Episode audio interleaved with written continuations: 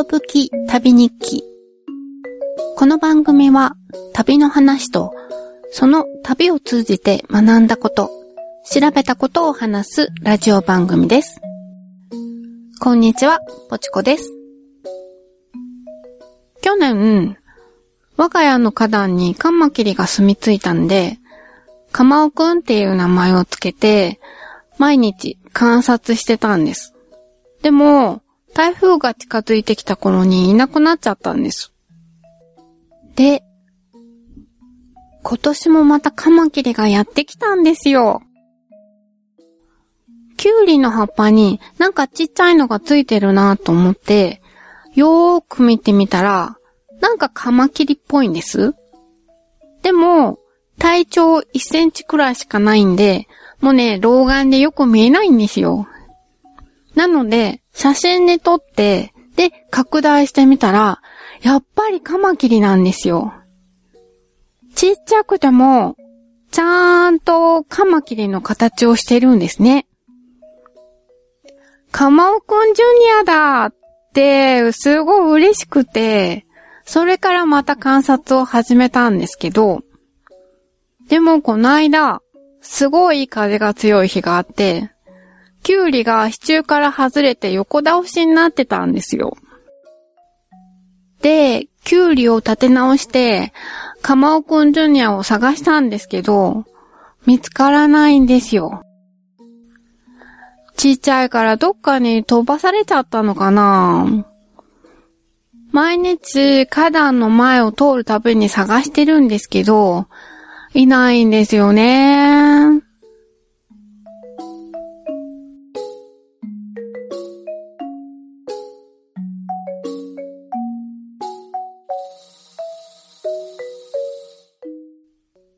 回は富山旅行その3。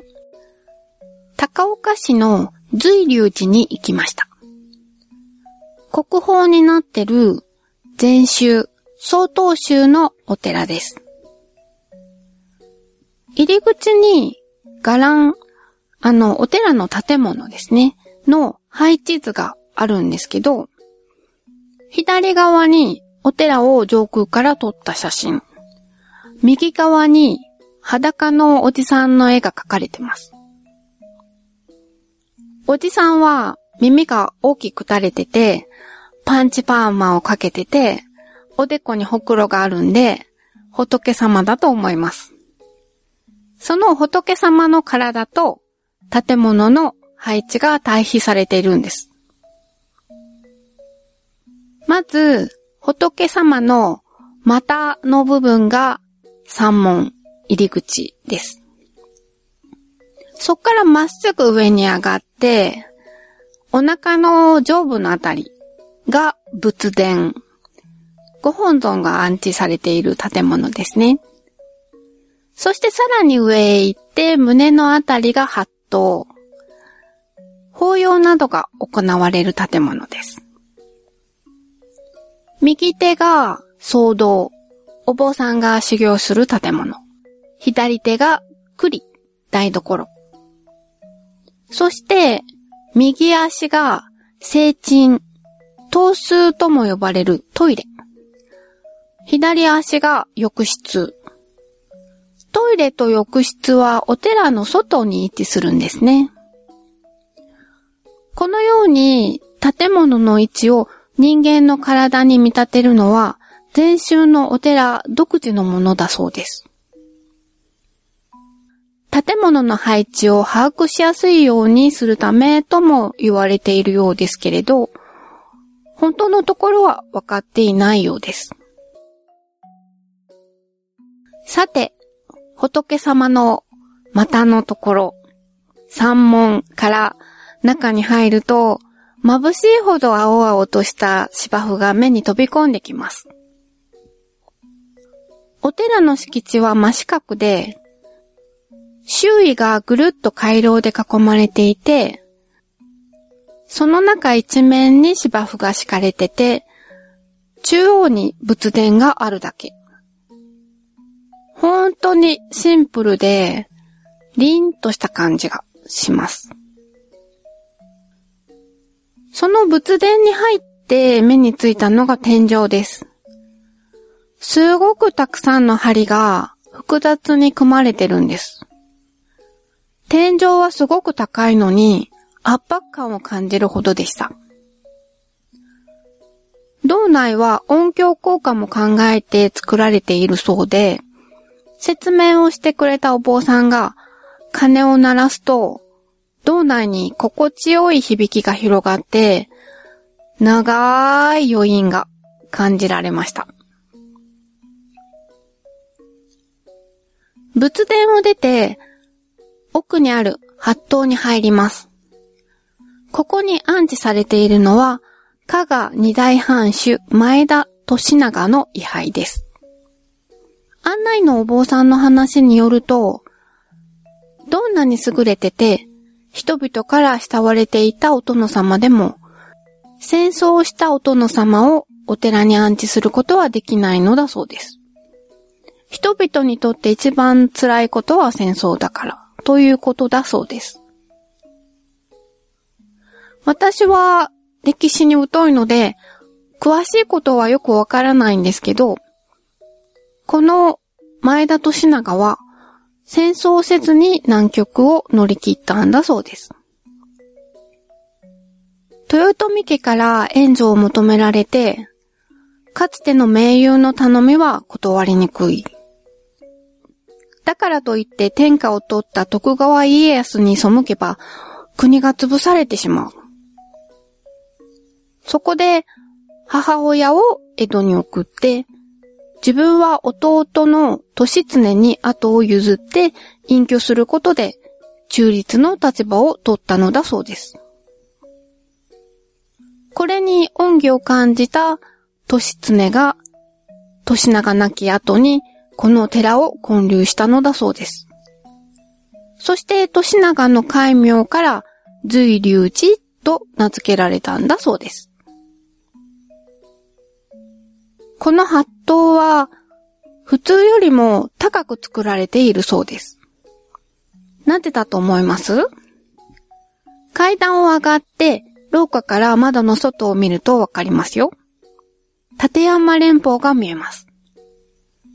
そう。立山連峰が見えるように高めに作られているんだそうです。さてさて、この八頭に私が見たかったものがあります。薄様明王像です。とっても難しい漢字を書きます。うはカラスという字。すが難しくて、王様の王の字が二つ横に並んで、その下に必要の必という字を書きます。さは三髄辺に少ない。魔は摩擦の魔です。もともとはお寺のトイレに祀られていたトイレの神様なのですが、250年前にトイレが焼けてしまい、持ち出された薄様明王像は、とりあえず、八頭に仮安置されていたんだそうです。でも、それがそのまま、今に至るんだそうです。明王様だから、とっても怖い顔をしてます。そして、左手で左足を高く持ち上げて、今にも足元にいる丸っこいものを踏みつけるか蹴ろうかっていう感じの体勢をしています。この足元の丸っこいものは何？って思って、近くにいたお坊さんに聞いてみたんですね。そしたら、イノシシなんですよっていうことでした。本当は耳があったんですけど、取れてしまってるんですって。で、このイノシシは悪いことをしたので、後ろ手に縛られて、明王様に叱られているところなんだそうです。でも、明王様も足に手を添えているところを見ると、懲らしめようとしているだけで、本気で痛めつけようと思っているわけではないと思いますよ、という話でした。薄様明王は、もともとは古代インド神話の炎の神様で、炎で不浄を正常と化すと言われているそうで、禅寺ではトイレに祀られることが多いんだそうです。さらに、この随理内の薄様明王像は、イノシシと一緒にいることから、イノシシ、豚、多産っていうことで、安産や子孫繁栄にもご利益があるそうです。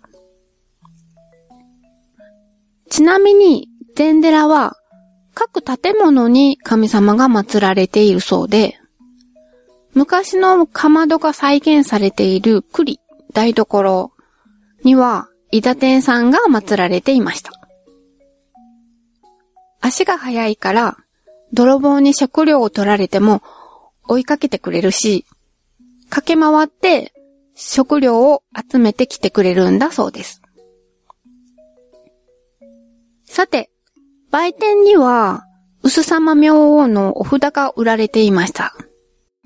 買ってきてトイレに飾りましたよ。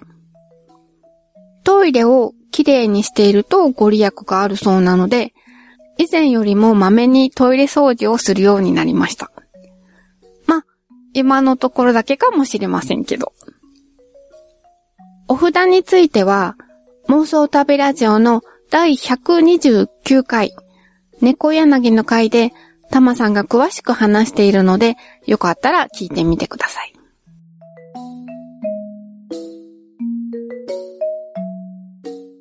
チケット売り場のそばに、キリン焼きっていうたい焼きみたいなものが売られています。キリンと言っても首の長いキリンではなくて、キリンビールのマークになっている架空の動物のキリンの方です。キリンが上下に2頭デザインされた丸い形で、中身は小豆、カスタードクリーム、黒糖くるみの3種類です。小豆と黒糖くるみ、黒糖味のあんこにくるみが入ったものを食べたんですけど、どっちも美味しかったですよ。皮がカリカリに焼かれてて、特に、キリンの描かれているところが、凹凸がたくさんあるので、その凹凸のところがすごくカリカリ感が強くて、とても美味しかったですよ。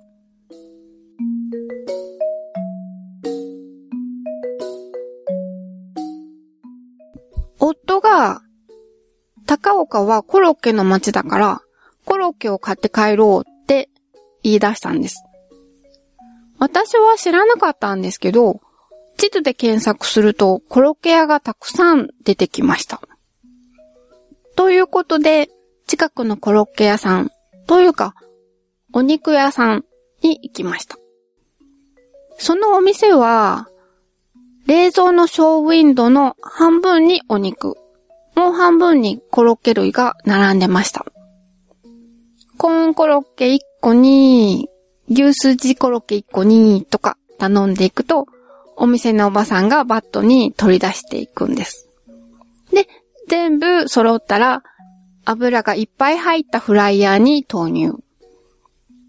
で、おばさんはフライヤーの前に椅子を持ってきて、どっかりと座って、じっくりとカリカリに揚げてくれます。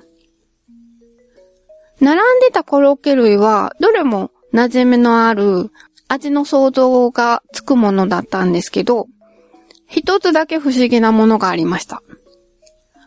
小豆コロッケなんです。甘いのかな？まさか甘くないよねって、小声で夫と相談しながら、おばさんにどんな味か聞こうかなとも思ったんですけど、もうね、すでに先客が二組いて、おばさん忙しそうだったんで、まあいいや、もう、旅は冒険だからと思って一つ買ってみました。借りていたウィークリーマンションに戻ってから食べたんですけど、時間がね、経ってても衣のカリカリが保たれてて、どれもとっても美味しかったです。で、小豆コロッケですけど、ったら、中はちょっと白っぽめのあんこ色。で、食べてみると甘いんですよ。やっぱそうだったかーって感じ。あんことじゃがいもが混ざってるんで、そんなに強烈な甘さではないんですけど、でも甘いんですよね。でも、二口目には、冷静に味わえて、これ、おやつコロッケとして食べるには案外いいかもなって思えてきました。コロッケはこの1回しか買わなかったので、よくわからないんですけど、高岡の人たちは小豆コロッケを普通に食べてるのかしらね。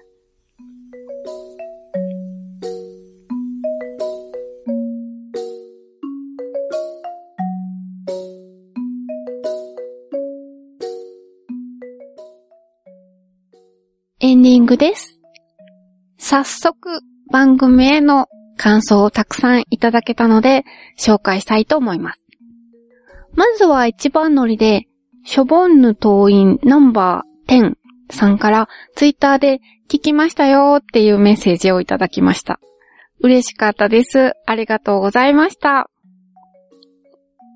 そしてトリフィドさんからは、富山旅行とマス寿司の食べ比べの話、面白かったです。実家では笹の葉に包まれたまま、ホールで蓋の上に取り出し、添付のギザナイフで笹の葉ごと6等分し、手に持ってから歯を剥いて食べていました。といただきました。ありがとうございます。私も葉っぱごと切り分けてます。ただ、私はいつも8等分にしてました。特に理由はなくて、別になんとなくなんですけどね。皆さんは何等分にして召し上がっていられますかね？よかったら教えてください。それから、3回目に行かれるときは、マス寿司フライの感想も楽しみです。と添えられていました。滑川市の有総海サービスエリアでは、マス寿司フライが売られているって話を以前教えてもらったんですよね。酢飯の酸味と油が意外と相性いいらしいんですよ。ご飯のコロッケ自体はイタリア料理にもあってチーズ味で美味しいですけどね。でも、酢飯だとどんな感じになるんでしょうね。今度行ったら食べてきますね。そして、妄想旅ラジオ仲間である、地主のグッチーさんから、字と、ことぶきの漢字が似ているという発言について反省しています。といただきました。ありがとうございます。以前妄想旅ラジオの中でそんな話題が出ましたね。でもそれにしても、初めて番組の中で、私は地主ですと、グッチさんがおっしゃったときは、衝撃でした。うーん。こんな、公の場でそんなことを赤裸々に言っていいんですかって。知り合いにも、地主さんはいるんですけど、進んで地について話してくれる人はいないです。なので、グッチさんのおかげで、地主さんの気持ちがよーくわかるようになりました。悪化しないように、お尻をいたわってくださいね。それから、ふた散歩人さんからはメールをいただきました。新しいポッドキャストの立ち上げおめでとうございます。妄想旅ラジオに加えて、ポチコさんのほのぼのトークが聞ける機会が増えて嬉しいです。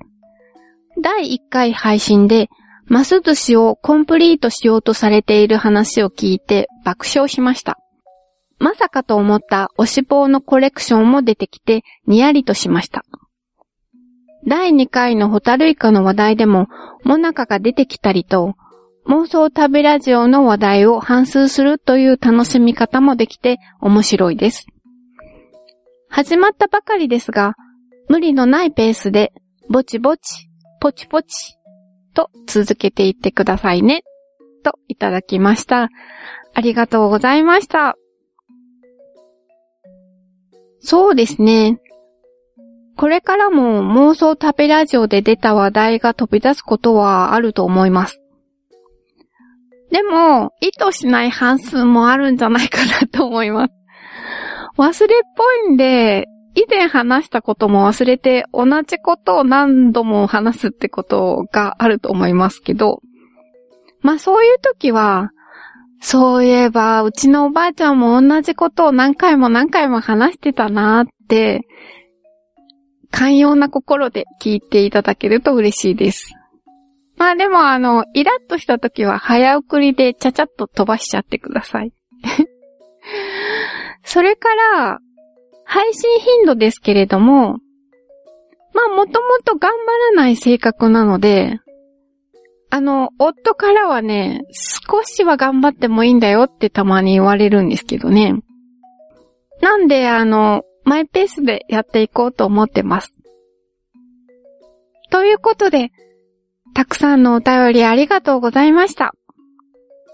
そして、番組に関する感想など、いつでも気軽にお寄せください。